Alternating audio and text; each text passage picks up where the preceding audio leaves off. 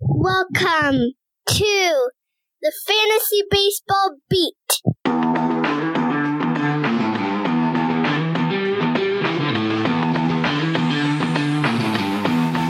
Welcome to the Fantasy Baseball Beat, part of the Triple Play Fantasy Network. Thank you so much for joining us. My name is Chris Torres. I'll be your host today. You can find me on Twitter at Torres Takes. I'm here with my grizzled sidekick, Mike Carter. He's on Twitter with one of the worst handles you'll ever see. He's at, at MDRC0508. You can also follow our show on Twitter at FB Beat, B-E-A-T. On today's episode, Mike and I will be chatting with MLB.com writer Henry Palattella. He's done some recent work covering the Kansas City Royals, so we'll be asking him about the Royals season to date, as well as their outlook moving forward. Uh, also, what we could expect from them at this upcoming trade deadline.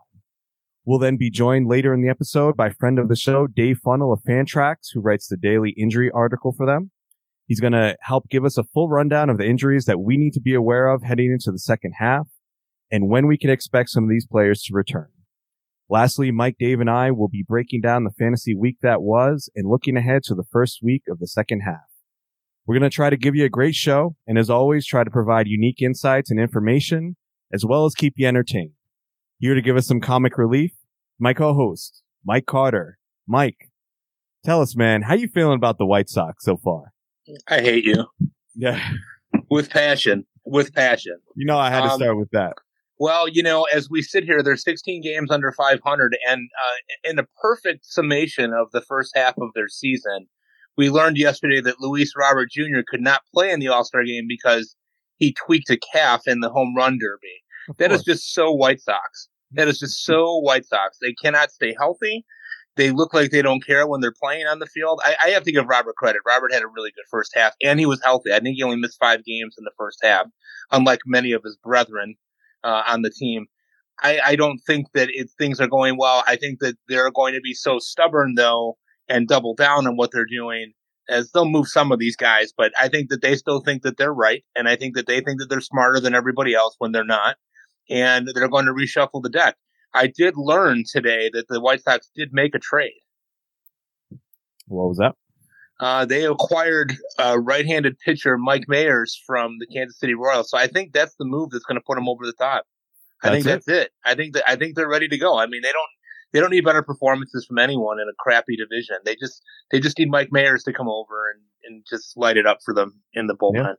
Plan the parade, baby. That's it. Mike. I uh, I have to I have to control myself because I lose my cool more regularly about the White Sox than I have probably ever. Um, just because the thing that I've talked with you about offline many times, Chris, is I, I feel like White Sox fans were sold a false bill of goods.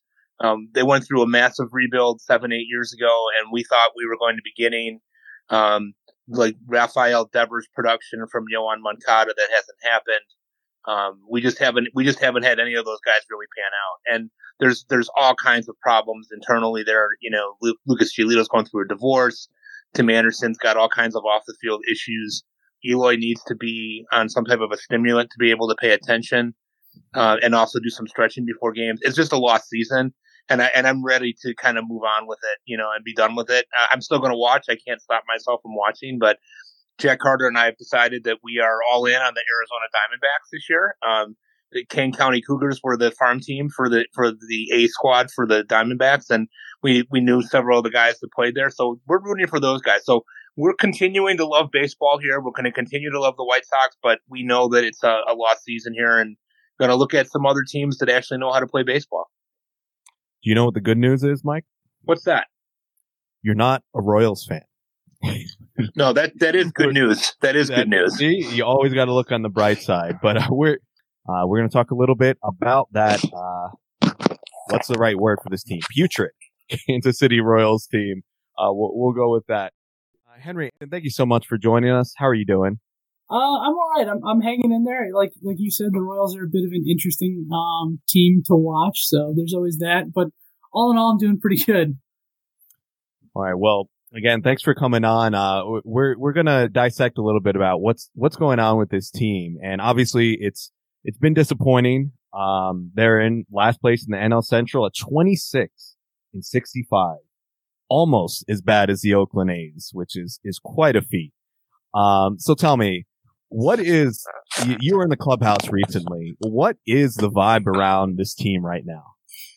Yeah, it's it's not good. It's um through through my job, I'm able to kind of float and cover a lot of different clubhouses that come to Cleveland. And of the ones I've covered in my year and a half, this is the one that the, the vibes were the worst. Um, they're really, it's a lot of young guys that are you know maybe not you know kind of quad A guys who are trying to figure out their their major league life, and they're all losing together, and they really don't have anyone there for them. Salvador Perez is kind of a he's a magnanimous personality, but he is in my opinion, at least based off of what I saw, not really the person that can then, you know, teach the right thing to do. Like it's, Amir Garrett was pretty big from what I saw. The two, like, captured a lot of oxygen in the clubhouse, but then he got DFA'd because they want to see a lot of younger guys, um, see what they can do, which is, when you're a team in the Royals position, that's what you want to do. You want to see young guys play and you want to see what you have. But at the same time, like there is a, there is a cost to having a young team and an inexperienced team with a first year manager too. So everyone's kind of in this together. And I thought it's hard to look at because they are so bad. I think there is a framework there. I think they know what they want to do. I think they're further away than they'd like to be considering they've been so bad now for, I think this is the fifth year. They'll probably, they'll finish under 500. Um, that there is a framework there, but they're just trying to figure it out. And right now it's, they are as really stripped to the bone as you can be. And I think if the A's weren't so bad and didn't have as much going on with their relocation stuff, there'd be a lot more attention paid to the Royals because of how bad they were. But now they're just bad and nondescript, which is, you know, the worst way to be. Absolutely. And I, I would imagine this team is going to continue to sell off pieces here at the deadline. They've already gotten rid of Aroldis Chapman. Mm-hmm. Um, I mean, who else do you think at this point is going to be on the move? Yeah, Scott Barlow for sure. There's no way he's not on the trade block. I mean, he's still has a couple years of team control left, but this is a guy. You, I mean, you want to sell high on him. He'd never been a reliever before he became a professional, and now is. Oh, I would call him an above average closer. He's probably wherever he goes, he probably will not close. He's probably you know that seventh inning, eighth inning guy. Um, but he's a guy like I think the the Aroldis Chapman deal is perfect. It was a one year deal. They were then able to flip him for a guy who projects to be a major league starter, which they have a need for, and another guy who's an interesting depth piece. Depth piece, which right now is really all you can like want is just interesting, you know, depth pieces at this point. Um, I think Scott Barlow is a guy that will go. I think I wouldn't I'm not going to say Salvador Perez could get traded, but I could see how it could happen where he is a guy, he's earned a lot of goodwill in Kansas City, like forever be able to get a free drink there. But he also at some point could say, Hey, I want to go to a contender. Now at this point, I don't think his trade value is where I, it's not, they would not get a return I think that they would want just because he's having a down year this year. I mean, he has an OPS below 100, which is weird because he was their only All Star. But you know, that's just kind of how this goes when your team is that bare and he's a recognizable name. Um, but they have they just drafted a catcher. I think Freddie Fermin is at worst a serviceable backup catcher who could theoretically like you want to see what you have with him. I, I, I, right now I'd probably put it at maybe thirty percent. And that's just me guesstimating with the very little you know that I was able to glean. But I think he's a guy that you know, could be one of those surprise pieces that ends up moving. Um, just so long as the Royals make the right, make that decision, but I don't know if they'll do that. Yeah, that's a, it's, that's a really interesting name to, to, to ponder. A lot of teams are wary of trading for catchers mid-season, I know, but Salvi would be a big one, would be a big get for somebody. Henry, can you tell us, um, one player that you think could have a big second half on this team? I mean, they've been sort of decimated by injuries mm-hmm. and poor performance. Is there one guy that stands out to you as someone that fantasy players might be looking at to have a big second half? Yeah, I think Nick Pratto is a guy to keep an eye on. So I was really, um, beginning of the season, super big on MJ Melendez. Recommended him a bunch in fantasy, drafted him probably earlier than I should have because that dual eligibility, and just ended up being an absolute bust. Threw me off of the Royals for a good, you know, good measure. But first base is one of those positions where, you know, you have, it's very top heavy. Um, and then the more middle ground you get, the more serviceable it can be. Um, he's a guy that's eligible in the outfield and first base in most, um, fantasy leagues. And he's had a horrible last week of the season. Like just he got ejected one game, was just not um, really putting it together, but has all the pieces. Uh, like he's a guy that they have identified as a bona fide major league player. And with Pasquantino out, they're going to need someone to play first base. So he will get volume at this point. And the, you know, the more the season goes on, the more he'll hopefully find his rhythm. There aren't a ton of good offensive, you know, you know Bobby Witt Jr., you know Salvador Perez, you know those names. Um, but if there's a guy you're like in a you know a deep league or you just you need someone to fill some positional depth, um, I think he's got to at least you know put on your watch list, if not roster and bury, just to be safe. Mm-hmm. I love that. You know, I didn't know when I asked Jan that you were a fantasy guy, so we were talking a little bit off air. It's it's always cool to have somebody on who also kind of understands uh, the fantasy game. How are you doing in your league so far this year? Uh, I am on the outside looking in, um, and my roommate is in the playoffs right now. Like every time um, I see him. Um, but I so I've won this league the past two years in a row. The first year, no, none of my friends had really. I was the first person to really get involved, so it was easy. It was just like I, you know, I Monday set my lineup, closed my eyes, kicked my feet up, won it. Last year, people started to figure out a little bit more. Then this year I have some bona fide ball players in it who are taking me for a run. Um, I, I'm right now I'm winning this week. Now I'm going into the, the final one. I think then I'll move into a playoff spot. But I like it's it's a lot more fun when you're playing with people that um, know what they're doing and are able to like you know kind of play the percentages and look ahead.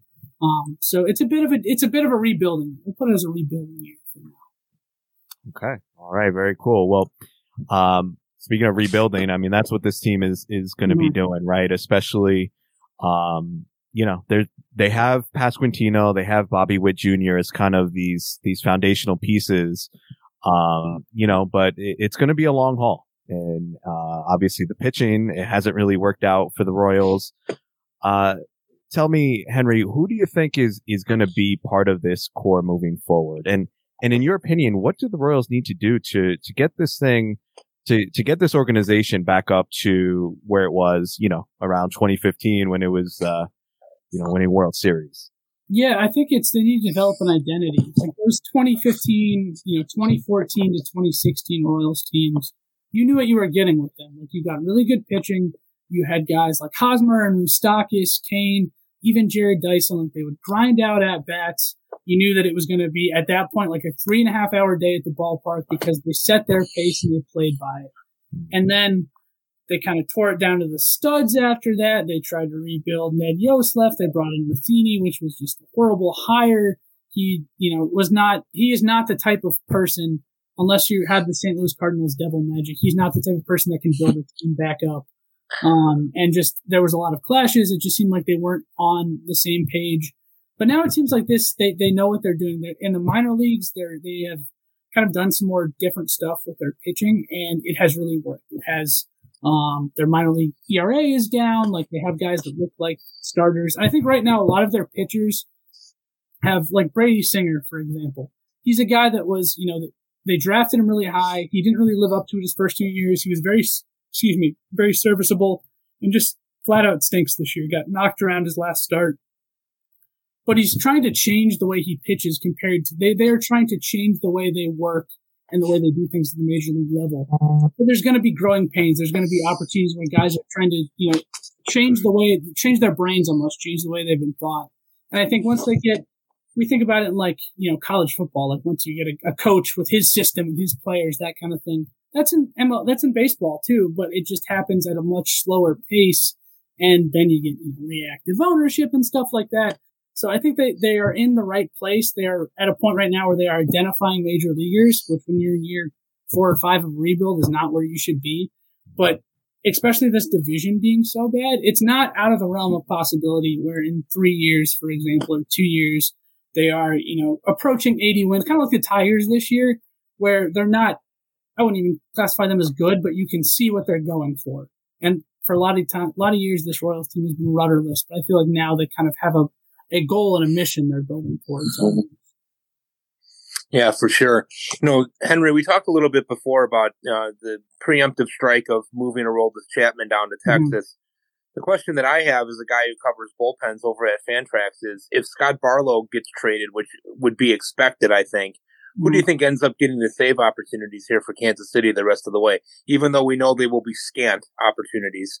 Yeah, I think Carlos Hernandez, he's the guy they trust right now. Um, he threw a scoreless inning against, like, they've consistently thrown him out, and he's, he's an ERA plus above 100. Like, he's a guy that they, um, trust. He was a former starter, too. Like, he, he's a guy that I, I don't know if I can check right now. He doesn't have a save this year, but I mean, only Chapman and Barlow have saves. There have been 13 saves this year for the Royals, which is crazy. It's the All Star break. Um, I think he's a guy they like Jose Cuas. They like Taylor Clarke. They're got those are guys they're going to throw in those situations because they want to see them in those situations. But that doesn't mean you should roster them. I think if you need anyone out of that bullpen, it'll probably be Carlos Hernandez. But even then, like that is like scraping like something has gone horribly wrong on your team and you are just trying to do something. Um, or maybe he comes out and does great, but he's another guy like add him to your watch list and like break glass in case of emergency type situation. Mm-hmm. Unfortunately, I have him on one of my dynasty teams, so I'm hoping that he does become the closer. um, you talk about scraping the bottom of the barrel for pitching. I sure was. Uh, Henry, anybody else in the minor leagues at this point who you think we should be keeping an eye on, either for this year or even, you know, someone who surprised you that we should be thinking about going into next year? Yeah, not so much a, a, minor league guy, but I really like Drew Waters' makeup. He's switching kind of, he has been bouncing between the minor leagues and um, the majors for them, but he's a guy that, like I said, switch hitter, plays good defense. He's a guy they're going to give a lot of opportunities to. They traded for him. They did a real weird NFL trade where they traded draft picks for him. Um, he's a guy, a lot of the, like looking at their top five prospect list, they're all guys that are projected like 2025 20, um, they have a guy, Angel Zerpa. He's a reliever. Tyler Gentry's an outfielder. They're, they're guys that like they're within their top 100, pro- top 10 prospects, and could theoretically be in the majors by the end of the year. But again, it's kind of like I mentioned with their relievers. Like just because they're in the majors doesn't mean they're guys you necessarily want to look for. Um, there really isn't anyone that, like I said, that stands out. I think it's um, Asa Lacy is a really good pitcher, but again, he's like two years away. Um, have a lot of guys that it's worth not that maybe this time next year. You're like, hmm, let me see who the Royals like. Let me see what their you know pipeline looks like. But right now, I, I, I think the closest thing that could impact you know fantasy the next year is Drew Waters. Um, because like I said, they're just they're a team where they're theoretically at best two years away from being a team that is making some noise um, in the postseason or even at the end of the regular season. Yeah, actually, I I don't know if you saw this, Mike. I made a, a Twitter video about Drew Waters uh, a couple weeks ago. Uh, yeah, because he he is playing every day, right, mm-hmm. and uh, showing some decent skills. Uh, he's got power, he's got speed, he's got a 14% barrel rate so far this season. Got a lot of swing and miss. Uh, so he's by he's far from a perfect player, but in kind of a a 15 team AL only format, uh, definitely a guy who should be rostered. Mm-hmm. Um, and, and also just want to shout out M- Maikel Garcia, who's really been a surprise as well. Mm-hmm. And now seems to be running with that, that leadoff job. So, uh, you know, someone that I think should be rostered pretty much, uh, in, in all formats at this point. Yeah, without a doubt. He'll get some rookie of the year votes for sure. Yep. Yeah, an interesting thing about Waters too, Chris, is that he's got that pedigree that we always talk about. Yep. You know, like he came very highly regarded and it didn't work out for him in his first organization. So maybe with an opportunity in Kansas City that they can afford him, maybe he does better. Mm-hmm. Um, Henry, uh, an article that you wrote recently that, that Chris and I both found really fascinating was about imposter syndrome. And we talk about that a lot in our, in our work. Um, Chris is a, a, therapist and I'm a, a special ed teacher by trade. Can you talk a little bit about what you wrote and what you learned in doing that article? Yeah, so it actually came to me at Guards Fest, which is like the team fest that the Guardians are doing. Um, and Will Brennan, who's an outfielder who I really like both in a personal, um, like he's a cool ball player to watch, but also really thoughtful and insightful interview. Um, talked about how he dealt with imposter syndrome last year. Like he came up, had 11 games in the bigs, raked, had a pinch hit, um, RBI single in the ALDS, like doing everything you want to do in your rookie year, essentially um, and was like just offhand mentioned he had imposter syndrome.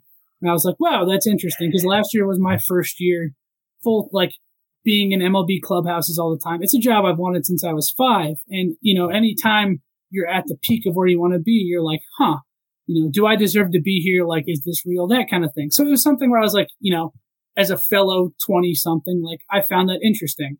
So I talked to him about it. He gave me a lot of good stuff. And Steven Kwan is another guy on the Guardians who has been very open about his mental health struggles. Um, so, and I talked to him for some stuff last year. So we knew each other. Um, so I talked to him. He also gave me some really good stuff. And then I, I figured, you know, why not expand it? So when the Yankees were in town, I talked to Clay Holmes because he had, um, kind of went to Pittsburgh, was a bit of a bust, came to the Yankees, was really good, but like it's the Yankees, you know, you, you breathe the wrong way and you have a million people on Twitter getting mad at you. Um, so I felt like that provided a really good mental health angle. And then pretty serendipitously covered the Marlins and Devin Smeltzer had a pretty good start and said like it was because of my mental health. So like alarm bells went off, talked to him. Um, and it was just, it's really interesting because you think about there's at least a society, I think you know, we talk about mental health more, very open about mental health more, which is awesome. I think that is, you know, what we need. We need to be more empathetic. We need to understand each other and ourselves more.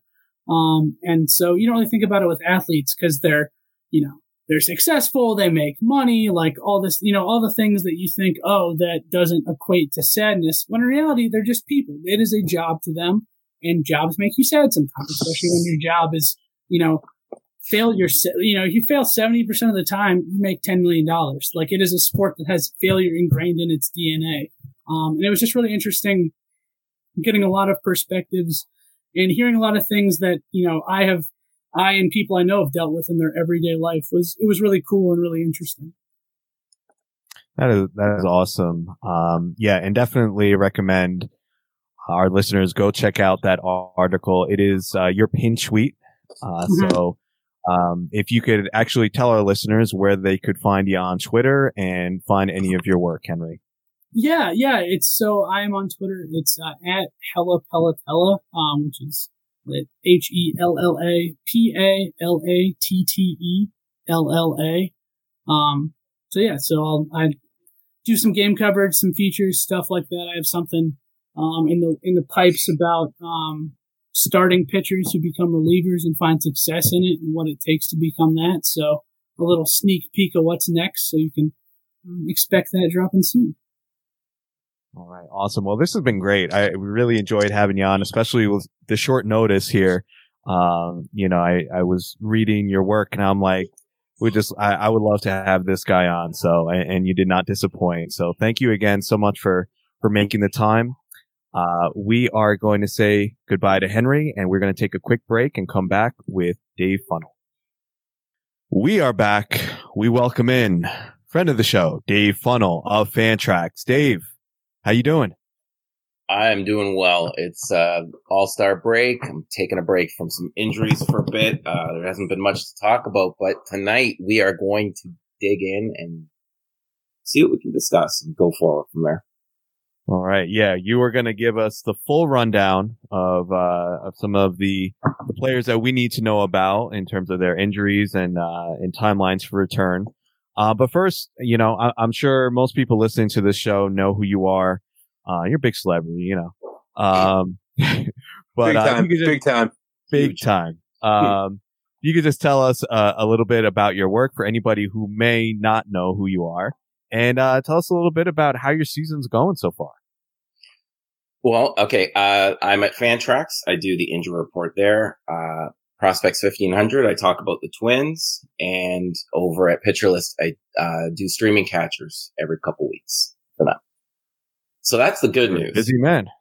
Uh, th- that, yeah, that's the good news. The bad news is my season this year, um, it's, uh, it's not going well at all. Everything that I thought would happen. It's every player that I've picked up or, or drafted or traded for. It's just, it's not working. So I need this. It's anywhere but up right now. Like the second half, it's, it, it can't get much worse. so, I was going to say, so I was going to say, it better not be injuries that's getting you this season because I mean, you're the injury guy. So you should be able, you should have the foresight to know who's going to get injured and who's going to stay healthy. I've I've been able to knock on wood avoid uh, injuries. okay.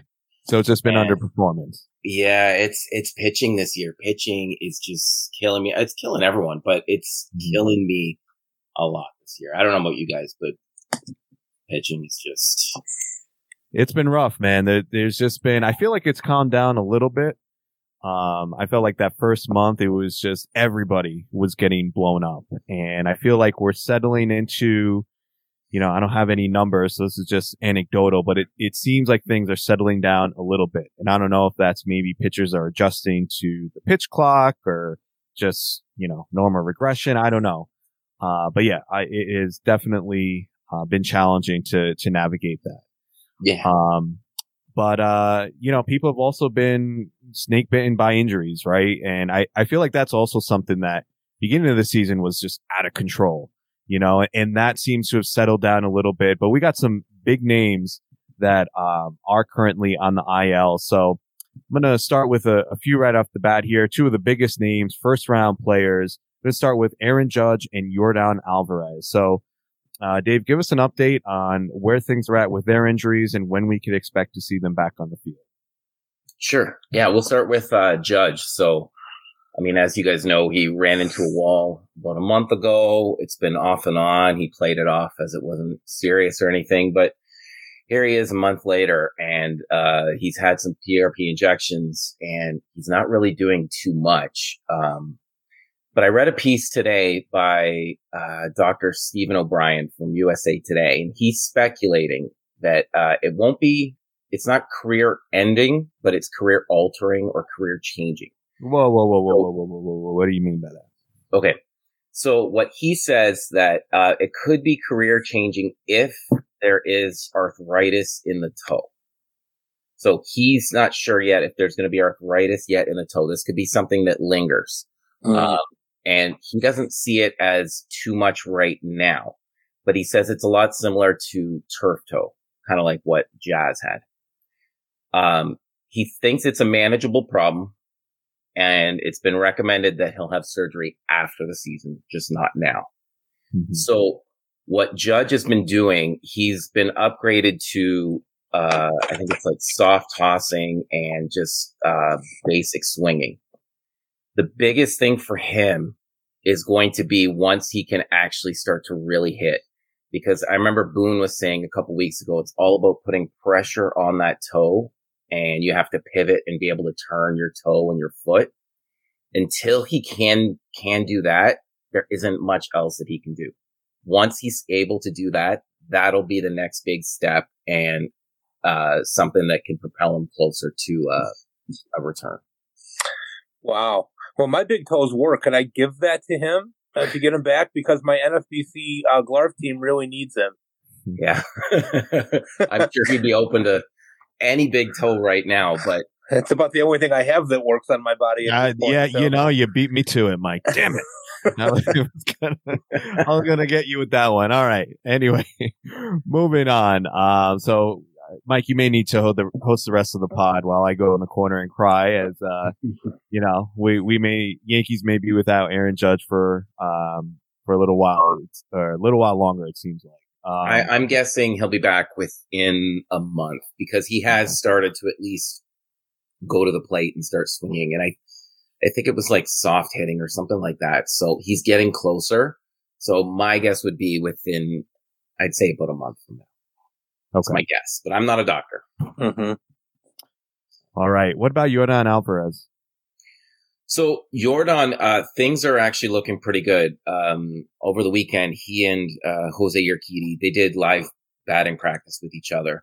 So he's actually, uh, advanced to that. Uh, he was doing a lot of BP before games throughout the week as well. It's looked good.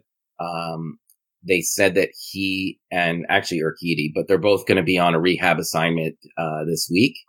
And it doesn't look like Alvarez's will be long. So my guess would be by this time next weekend, we could probably see him back, knock on wood, but that would be Hmm. my guess. Well, that would be good news for sure. Yeah, cause it's been what, about a month now or so? So, uh, yeah, he- like he seems like he's always fighting something off, doesn't it? yeah, yeah. Last year and this year, it's just one thing after another, but he's just so good when he's in there. So Um, but yeah, he's he should be starting a rehab very soon. Speaking of someone who's very good, and the guy that I bug you about almost on a weekly basis now in our text message thread, Brandon Woodruff. What are you hearing about him so far? Well, um, with him, it's just he's been on and off again with uh, 25 pitch uh, BP. Um, he had a couple in a row and he was doing great, and then all of a sudden there was a delay and he couldn't go in for his last one. So he was delayed a few days, came back, uh, just recently did another 25 pitch uh, BP, um, and his velo was only around 91 to 93. Now it's usually around 96. So he's obviously going to need to do a few more, uh, a few more sessions and, uh, get that velocity up. But I, he's a tricky one because even at the beginning, he said that he was going to take things slowly. He was not going to rush things. And I know the situation with the Brewers and pitchers, how that went with, uh, Burnes with their arbitration process. And I know he's coming up to arbitration this year and then he's a free agent. I, I, there's something about it that just tells me he's just going to really take his time to make sure he's at 100%. We might not even see him till like mid August, even early September, but that's, that's just the pessimistic, uh, observer in me right now. Um, but he is, like I said, though, he is at 25 pitch bullpens and he just needs to get the velocity up. Yeah, I could use him. That's for sure. Yeah. What about, uh, what about Yordan Alvarez's teammate, Jose Altuve? Yeah, he, um, he came back, um, for a while, but he's, he's had that, uh, oblique discomfort. He went for, uh, an MRI and, um, it just showed there was a minor sprain. Uh, the hope is that he'll return after the break. He's a little bit behind the progress of Alvarez right now. So my guess would be if he were to start a rehab assignment, it would probably be in about another week or so. But, um, like I said, he is behind. So I, I would guess by the end of July, he could be back, which would actually be pretty incredible given, you know, an oblique only taking about three weeks, but, uh, they don't, it, seems like he could be back by then.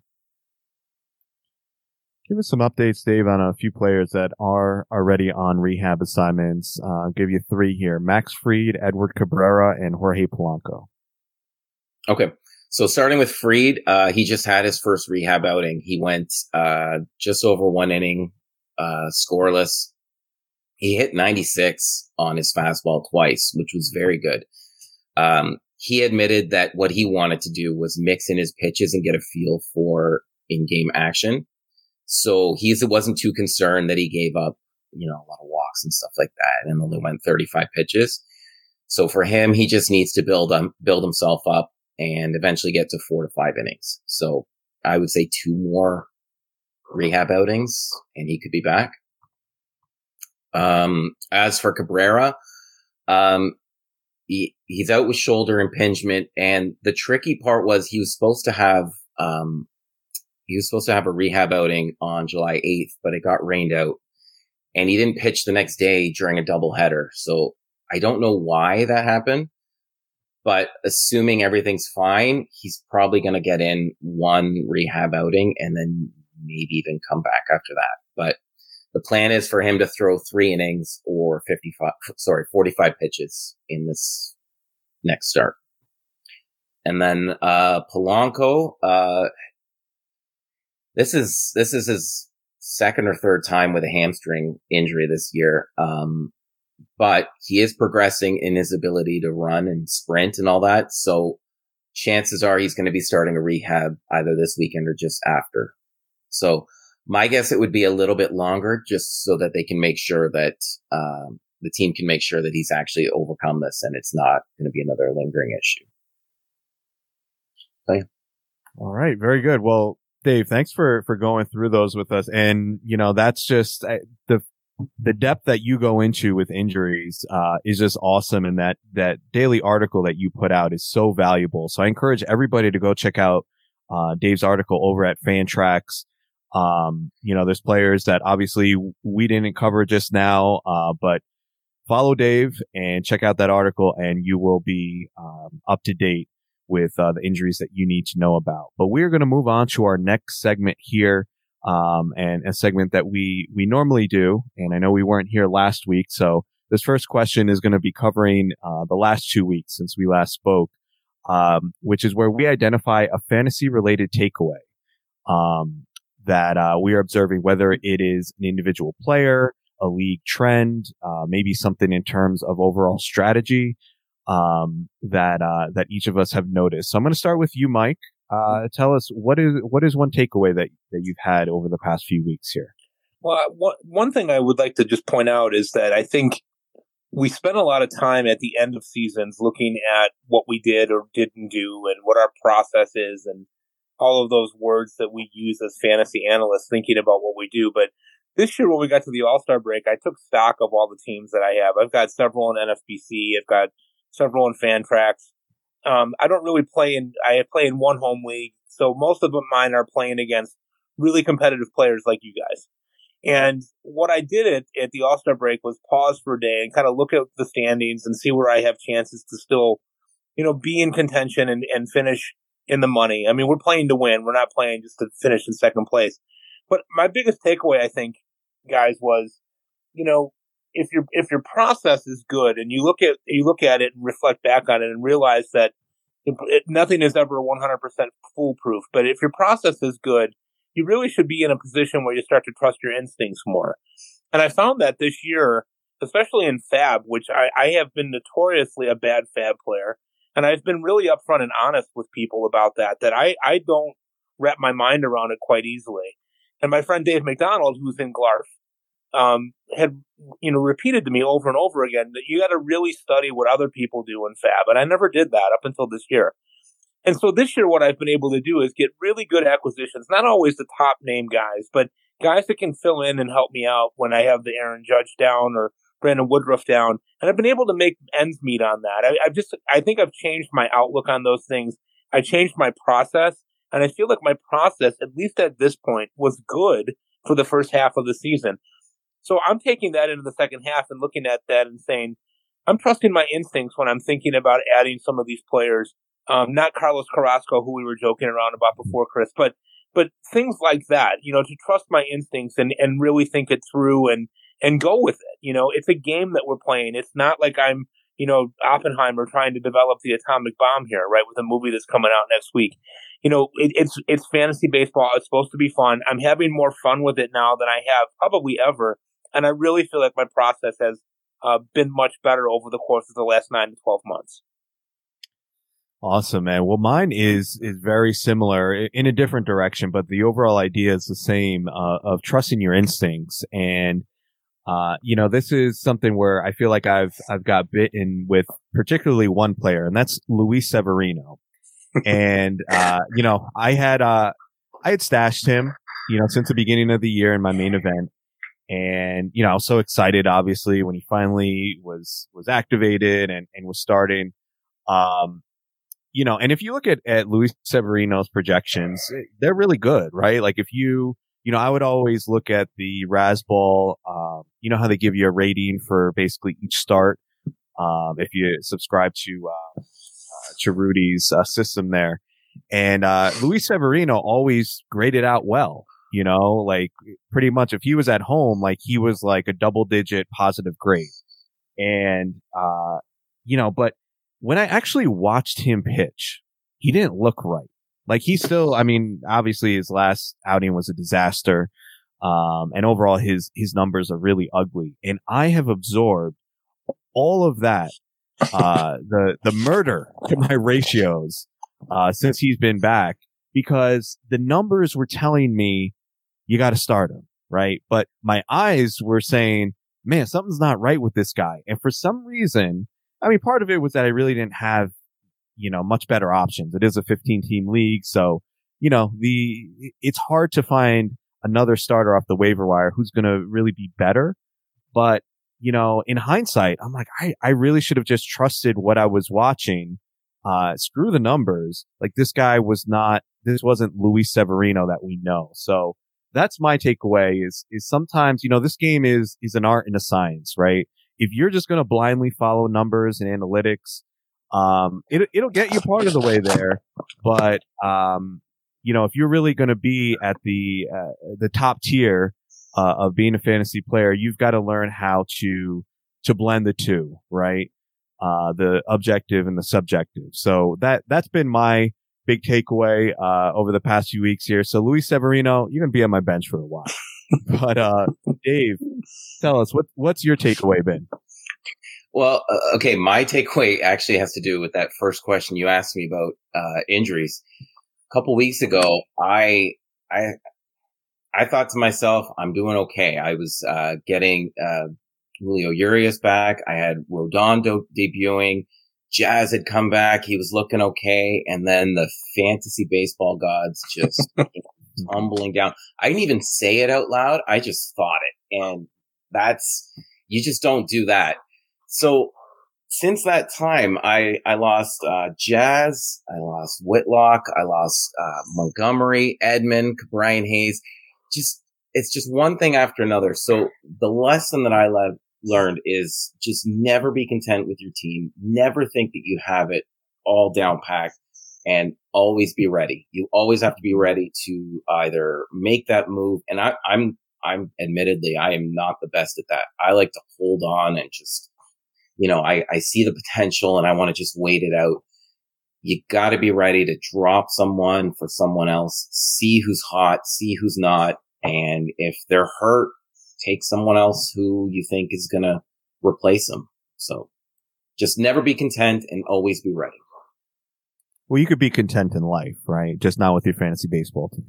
Absolutely. Absolutely. That's, that's actually really good marriage advice, Dave. Never be content. Never be content and always be ready. Notice that I'm in a, a, a, locked room with my wife outside of the door, right? So, does she, Mike, does, does she ever listen to the pod? Um, she does, and she uh, agrees with my assertion, assertion that um, I probably need to take more medication. Uh-huh. She she's very um she's very openly critical of um, my work, which is good. It's it's helping me try to get better. Okay, Actually, what does she say about me? She thinks that you're a riot. She thinks that you're great. Okay. Um, she likes Dave when Dave is on. She likes Dave's voice. She finds it very soothing. Mm. Uh, when I'm on, she just says, "Can we fast forward this part so we can get to Torres and uh, hmm. listen to Torres talk?" She, she likes the silky smooth vibe that you have out. Yeah.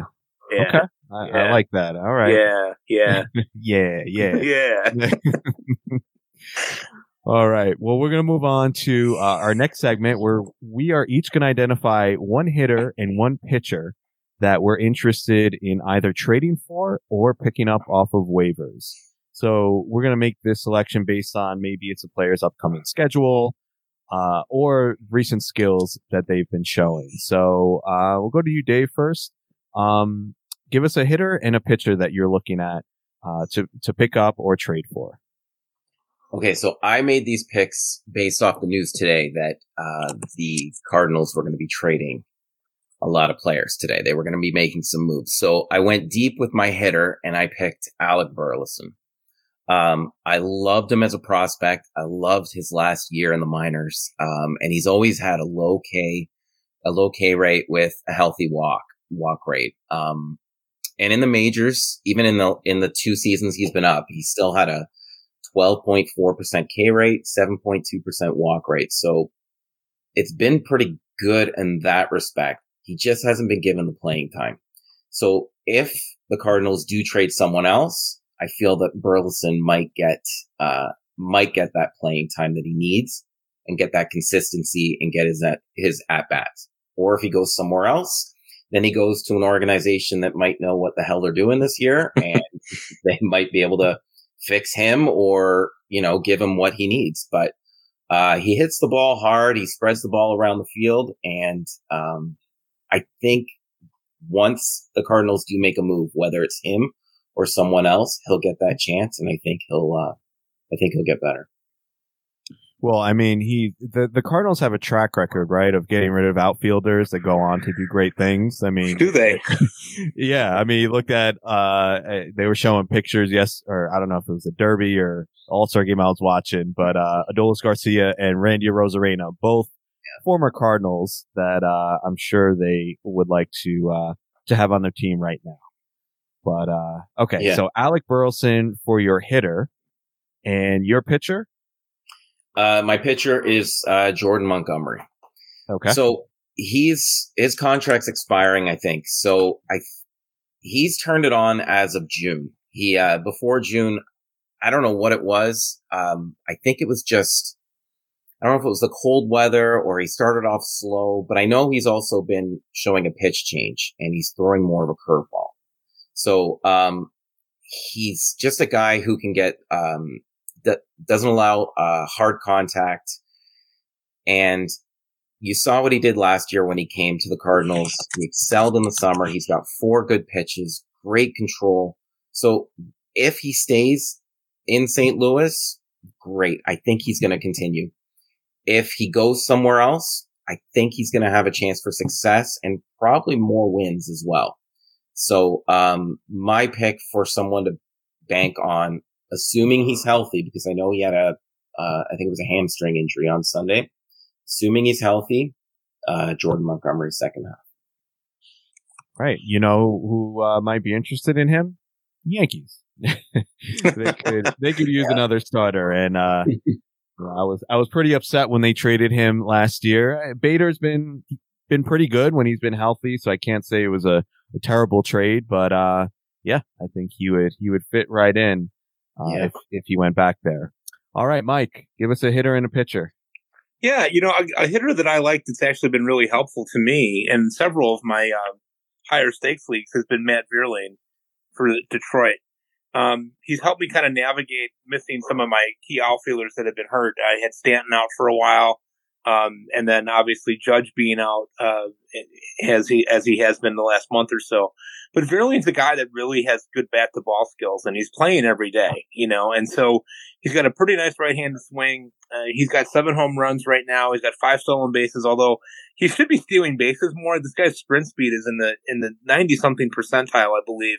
Last I checked on the Statcast, uh, Detroit really has not much to play for. I, I think that this is a guy that will continue to get some playing time for them, even with Riley Greene coming back.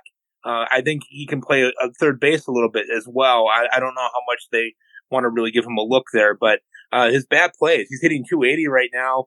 Uh, he hit 383 last month, uh, in the month of, uh, June, I believe it was. That would be the month before July, Mike. Yeah, that's right. Um, and he, and he's actually, he's actually been a really good player for, for quite a few people. And he's not very well uh, rostered in a lot of places. There's a lot of people that are still kind of asleep on him, but a guy that's got seven home runs and five stolen bases at the All-Star break is a usable asset, in my opinion. All right, very good. Got that power speed combo, which I know you like. I do. Um, all right, yeah, give us a picture here. A, a guy that I've been sort of surprised that um, in in some places is still available, and in, in some of my NFBC leagues as, as well. Surprisingly, is Tarik Skubal. Um, I, I don't think that he should be on the waiver wire anywhere at this point. Um, I, I did pick him up in my home league um, earlier in the week, and ESPN leagues he's only owned at about twenty five percent. Uh, but you know, last week he actually threw the ball really well. The problem is, as as Dave pointed out to me, is that you know we don't know how long he's going to go. I mean, his his last two outings for Detroit have only been four innings. But if you if we take into consideration that he's still building up and that he's a guy that had been hurt and is now coming back from that, that was only a second start back in. You know, in, in those eight innings, he's got 11 strikeouts. So I think there's some promising things that are looking up there. And his next start is against the uh, moribund Kansas City Royals. So I think Jack Carter could probably get some of the Royals out right now with his uh, his pitch mix combo right now. But I, I, I like uh, Skubal as a guy that you might be able to scoop up and uh, and get some results from in the second half. Yeah, for sure. Uh, he was someone I, I was aggressive with in uh, two leagues, in my main event league and in uh, turf, um, uh, both 15 teamers. So I was fortunate enough to get him in both. Pretty excited about that. I feel like I was aggressive because I felt like he was probably the best pitcher that was gonna, you know, come up uh, on waivers for the rest of the season. That may or may not be right, but I feel like we've seen a lot of the the big pitching prospects already come up. Um, you know, and and he uh, the thing is he's already shown at the major league level, and I do think they're to be conservative with him, but they're also to want to build him up, right? They they want to get him to a point that he'll be, you know, um, ready to go next season. So uh, definitely like that call out. Uh, two of mine. So let me give you uh, hitter first. I'm going with Josh Bell, and he's a guy that we've kind of forgotten about. He really struggled uh, at the beginning of the season, but his recent numbers indicate that things are turning around for him. Um, if you look at, I always like to pull up the last 14 days as well as the last 30 days um, leaderboard on Fangraphs. And first thing I look at is hard hit rate. And for the last 14 days, Josh Bell is number 22 in baseball with hard hit rate. We know the guy can, uh, he has really good quality of contact. I mean, the, the issue with him is he really just hits too many ground balls. Um, but we know that he could go on a hot stretch if he can just raise that launch angle. Over the past few weeks, he's at 45.9% ground balls, which is still a little higher than you would like to see, um, but moving in the right direction. 51.4% hard hit rate, uh, 13.5% barrel rate, 112.6 max EV. He's always a guy who, um, you know, keeps the strikeouts down pretty low. So, you know, as someone who's playing every day, a switch hitter, hitting in the middle of the Cleveland lineup, obviously not the best lineup, but you know, he's going to be in a position to drive in runs. Uh, rest of season projection, nine home runs, 36 RBIs with a 263 average. So I think Josh Bell is a guy, uh, in like a 12 team league. You know, CBS right now, he's 59% rostered, uh, which is, you know, kind of, that's more indicative of like a, a 12 team format. Um, I think he's a guy to go out and get, put in your corner infield spot. I think you'll be happy with him the rest of the way. Uh, as far as pitching, I'm going to go with one of your guys, uh, Mike, and and that is. Oh no!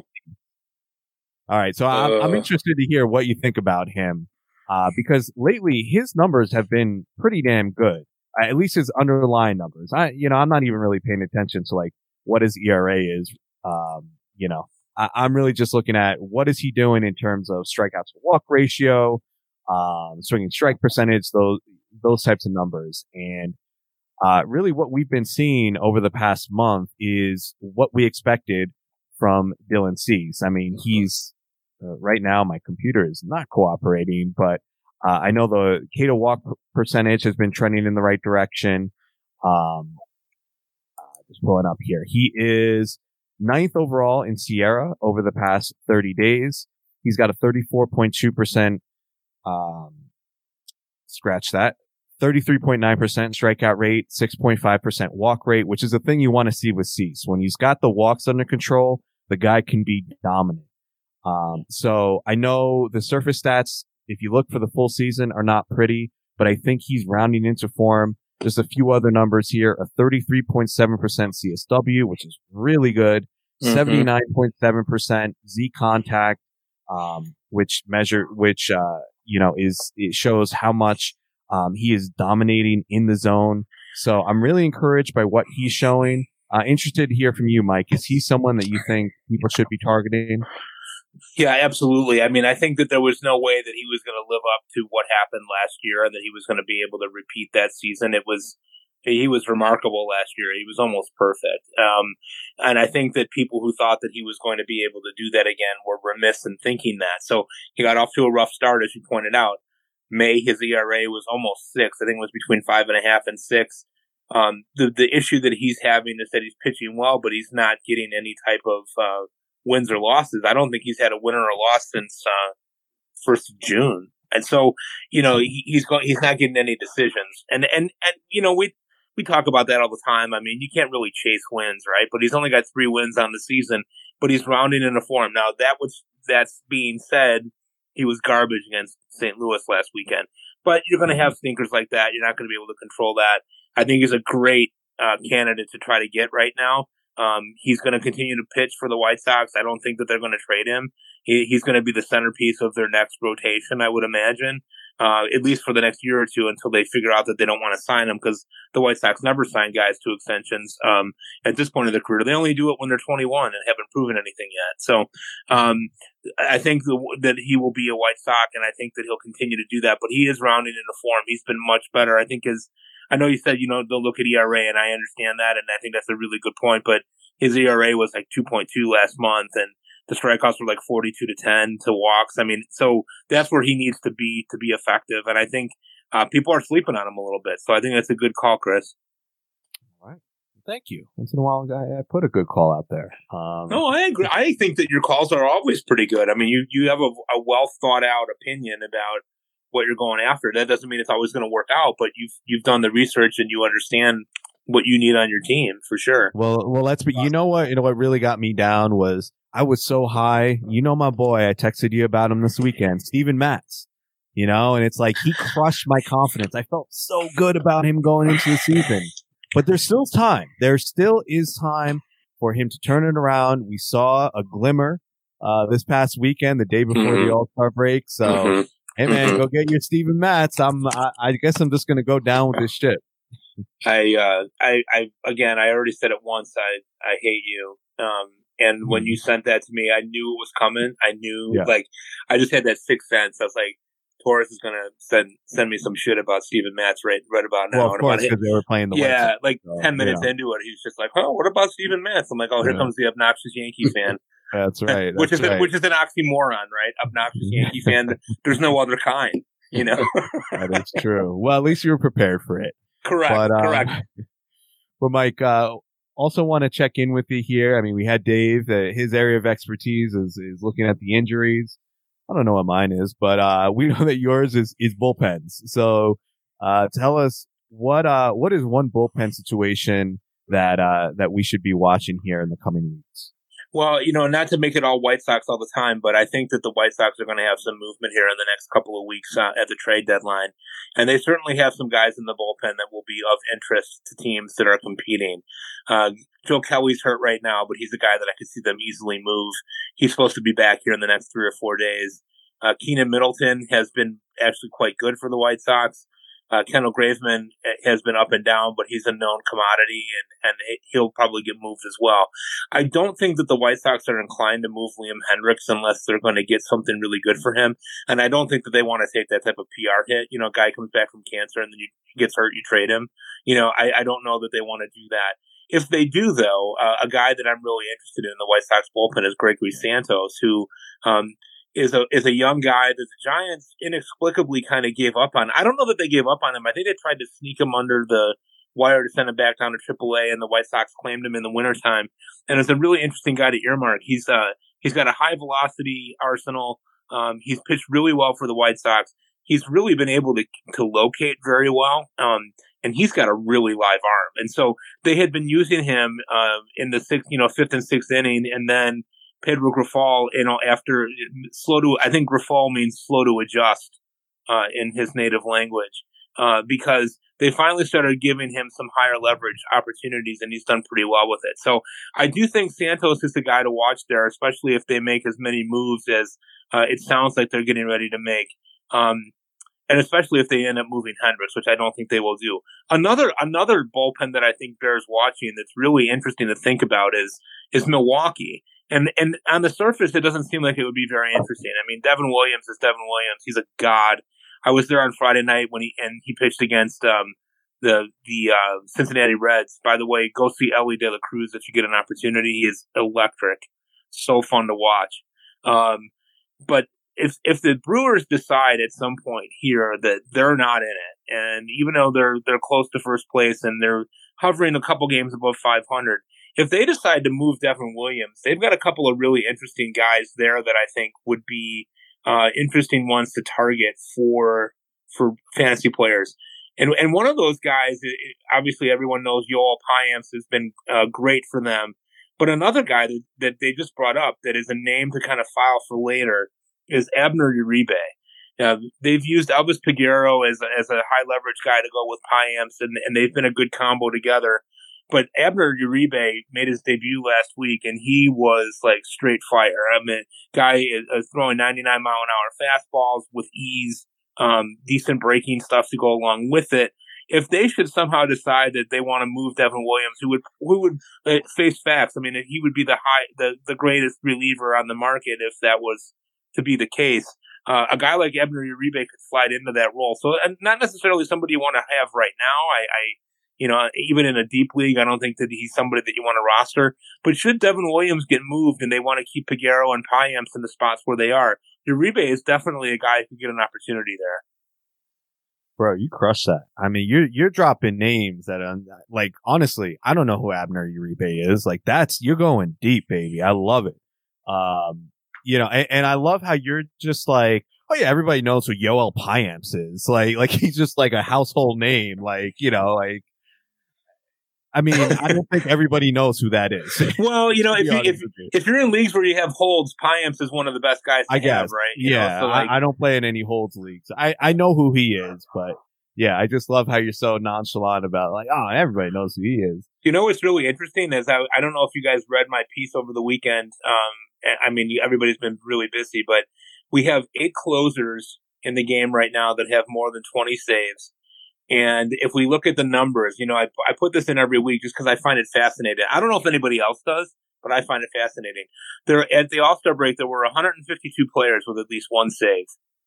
Last year, there in all of the season, there was 222 players who had at least one save.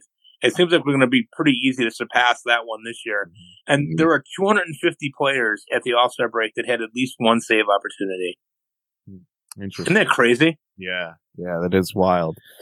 Um, and, and by the way, uh, lento para ajustar is uh, slow to adjust. Uh, it's not. It's not. Grifol. So it's not Grifol. Okay. Not, yeah, okay. Yeah. I, that for you. Thank you for thank you for correcting me on that, Chris. Yeah. I, I appreciate that. I mean, Grifol means something, but I'm not exactly sure, sure, what it means.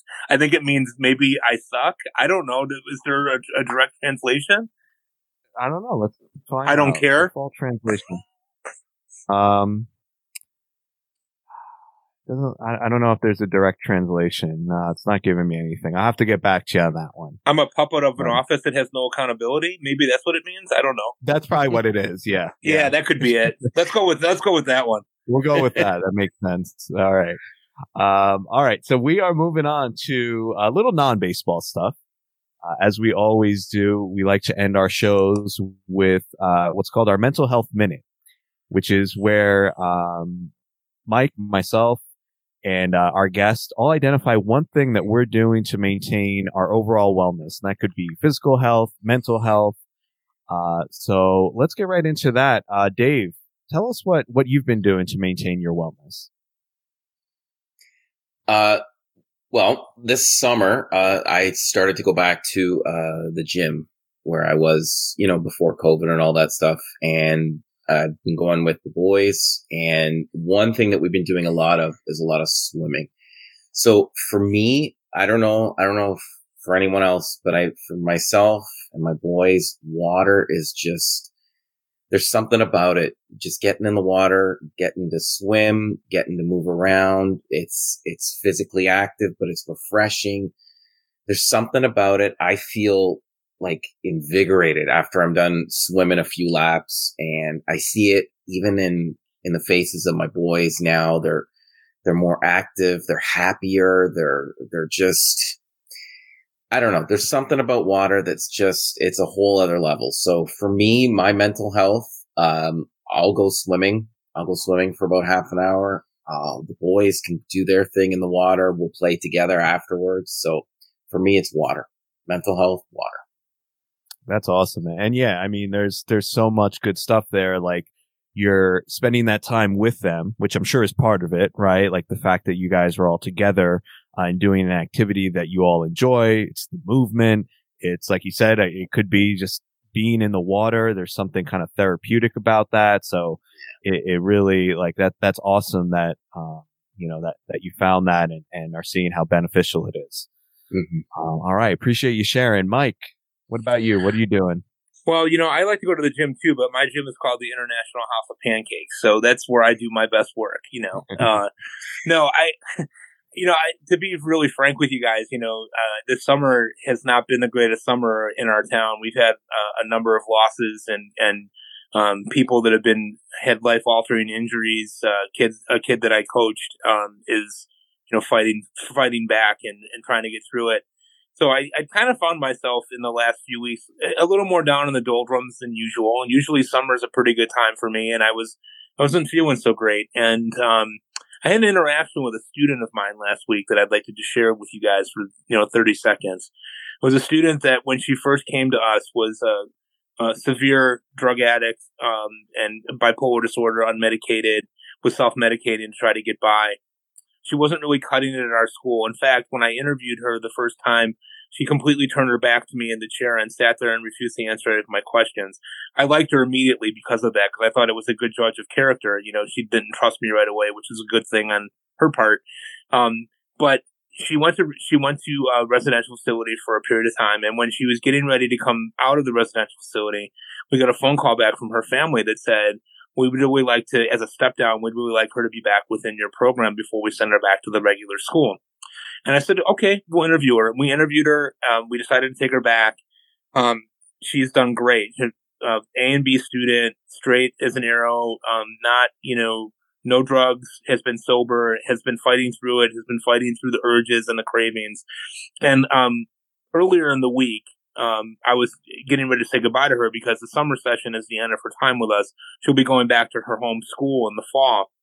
And um, she turned to me and she said, um, Hey, I, can I talk to you real quick? And I said, Yeah. And she came into my office and she started to cry and she said, I just wanted to say thank you for not giving up on me. You know, there's a lot of people that w- would have given up on me over the course of my time, especially in school, and you never did. And I just wanted to say thanks for giving me another opportunity. And I thought, you know, you have one kid say that to you and it makes your year, right? It makes all the struggle and all the suffering and the pain of it worthwhile. And I thought, you know, heck, this kid, her name is Nadine. She's a great kid. You know, um, I have a sign that hangs above my, my door that was given to me by my uncle that says never, never, never give up. It was the, you know, the Jimmy V uh, speech thing. And I've had that above my door for probably the last 15, 16 years. And I thought, you know, Mike, stop feeling sorry for yourself stop feeling the, the pain of the stuff that's going on around you. You got to be there for the people that are around and don't ever give up on anybody. So the people that I know that are struggling right now, like I'm going to continue to reach out to them. I'm going to continue to wave to them when I see them in the street. I'm going to stop and say hi. We're going to talk. We're going to chat. I'm going to be there for those folks. And it really kind of just shook me up again, you know, like, Hey, you know, get over yourself, you know, like mm-hmm. get, get back in the game. And so I, I don't know that it's necessarily like a great mental health moment, but it was something to me that kind of got me like that slap in the face, you know, to kind of get me back on track to what I need to be doing. And my week this week has been extremely more focused on the, the work that needs to get done and less focused on like how I'm feeling internally. Cause you know, like, it's like you always say, Chris, when we talk offline, right? Like the more that you're directing outward what's going on and projecting outward and, and, and being outside of your own head and heart, the better you're going to be and the more you're going to function, you know? So I just wanted to share that. I thought that was kind of a cool story. It really kind of, it choked me up, you know, I was a, mm-hmm. I'm an emotional guy to begin with, right? Um, but I think that that was a really cool thing. And it reminded me of, hey, you know, there's a lot of people that are relying on me to be mentally healthy and that I cannot fall, fall into those doldrums and stay there and and thank to both of you guys for reaching out to me several times over the last few weeks and knowing that things have been fairly chaotic around here. And you know um, I, I, really appreciate that. It, it, the community of, of, people around us is really supportive and i've really appreciated being not only doing this stuff with you guys but i think we're better friends than we are even just doing the show together you know? So i thank you guys for that as well yeah. Right back at you, man. You've supported me too. So, uh, you know, just, uh, appreciate you. Appreciate you sharing that. That was, that was awesome. It sounded like that was exactly, uh, what you needed in that moment. And listen, man, like you've been through a lot and, uh, you know, it, it sounds like you were, you, you said like in the doldrums for a little bit. And I think that's normal, you know, like I, I think, but the key word is that you said you, you didn't, you didn't want to stay there, right? right. Like, right. That, that's a difference. Like you can allow yourself to feel whatever, you know, whatever emotions you have. Like they're, they're valid. They're, they make sense, right? Like you were struggling. You've been through a lot, but, um, then making the decision, okay, well now, you know, now it's time to, to pick myself up and yeah, it's go time, right? Yeah, let's go. Yeah. yeah, It's a lot of courage So, and awareness. Eventually, you got to get there, right? But I guess my point is, like, it's okay to be there for a little bit, right? Like, you you can't allow yourself to feel that. Uh, but yeah, man, thank you, thank you for sharing that. And yeah, I was actually just listening. You brought up the Jimmy V speech. I was just they had an awesome, awesome documentary on ESPN um, about the speech. I guess it's 30 years, uh, that 30 year anniversary Wow. of that. And, uh, you know, they were playing it and interviewing like, you know, the people, the producer of the show of, you know, like Dick Vitale and, um, it was just great, man. And, just really like the, the work that he's done for cancer research and just the Mhm. inspiration that he's been. Uh, I mean, that is a, uh, a life well lived, man, cause he's, you know, just has an amazing legacy. But, uh, yeah, so if you haven't seen that speech, just you find it, go, go on YouTube, watch it. It's, it's awesome. And, uh, yeah, that's the main message. Just never give up.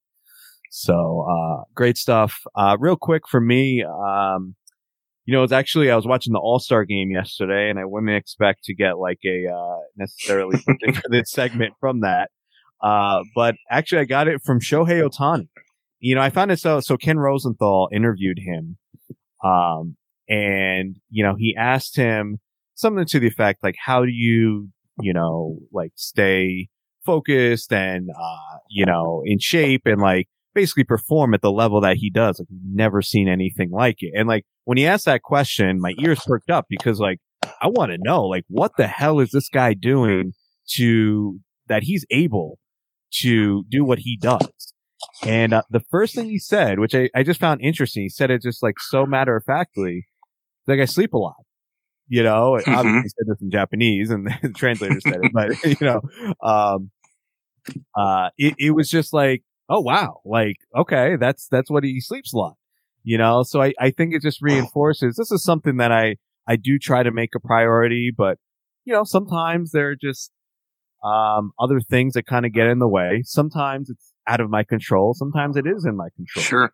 Um, you know, sometimes my kid is sick and it is what it is. Like I'm going to lose sleep that night. But there are other times where I'm doing some BS, watching a movie or, you know, looking up someone's, uh, xwOBA, you know, like something that I really don't need to be up late for. Uh, and I'm sacrificing what is really the most important thing. It, it, it's the foundation, I think, for our mental and our physical health is our body needs rest.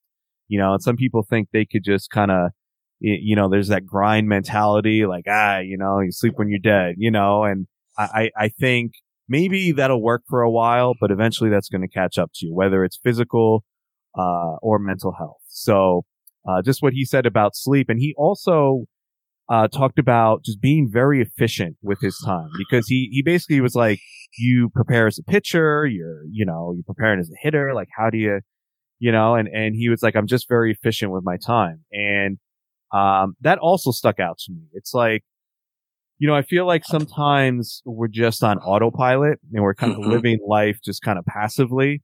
You know, I, I notice even like sometimes I'll pick up my phone, you know, and I don't even know why I'm picking it up. You know, I'm just like opening something and before I know it, I've been on the phone for 20 minutes and it's like, that was just completely, I didn't have any intention. Like there wasn't anything I accomplished.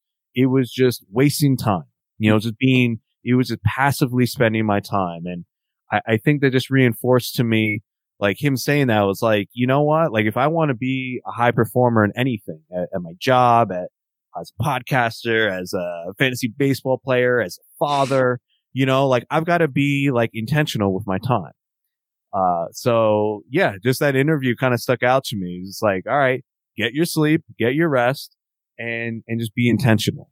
So, uh, those were, those are the things I, I took away and I'm going to be trying to, to, to, uh, emphasize this coming week here. But, uh, that takes us to the end of our show. We so appreciate anybody who has, uh, taken the time to listen. Just want to give another plug for Dave. Uh, we appreciate you coming on, man. If you could just tell our listeners again where they could find you on Twitter and where they could find your work. Yeah, for sure. Um, and thank you guys for having me. I love talking to you guys. Um, so yeah, you can follow me on Twitter at S P O R T Z underscore N U T T five one. And uh, like we said, you can find me. Uh, I talk about the Twins at Prospects 1500. I do catchers every two weeks at Pitcher List, and primarily with Fantrax doing all the injury stuff. All right, very Torres, good. Torres, I want to do a poll. I want you to do a poll one day right. on Twitter. I, I know that you always say that I have the worst Twitter handle of everyone, but Dave's is pretty bad too. Pretty Like, let's- bad. Let's put it to the bad. listeners. Let's put it to the listeners and see what they have to say. I guarantee you they'll say me because people like Dave more than they like me, and rightfully so. So Well, you know what it is? I would vote for Dave because at least I know what it is, right? He's a sports nut, right? Like it, it's a little Yeah. wonky with the underscore and the numbers, but at least like it tells you what his purpose is being online. Like MDRC can literally be anything, you know, like that doesn't tell me anything about you. So, um, I, I'd say Dave should win this pretty easy, okay, all right, guys. but I'll We'll put call it out a there. then. So, All right, Anyway. all right, guys. Thanks a lot. Every great times. All right. Thank All right. you. So Thank for you. Mike, for Dave, I'm Chris. Thank you so much for listening. You have been listening to Fantasy Baseball Beat.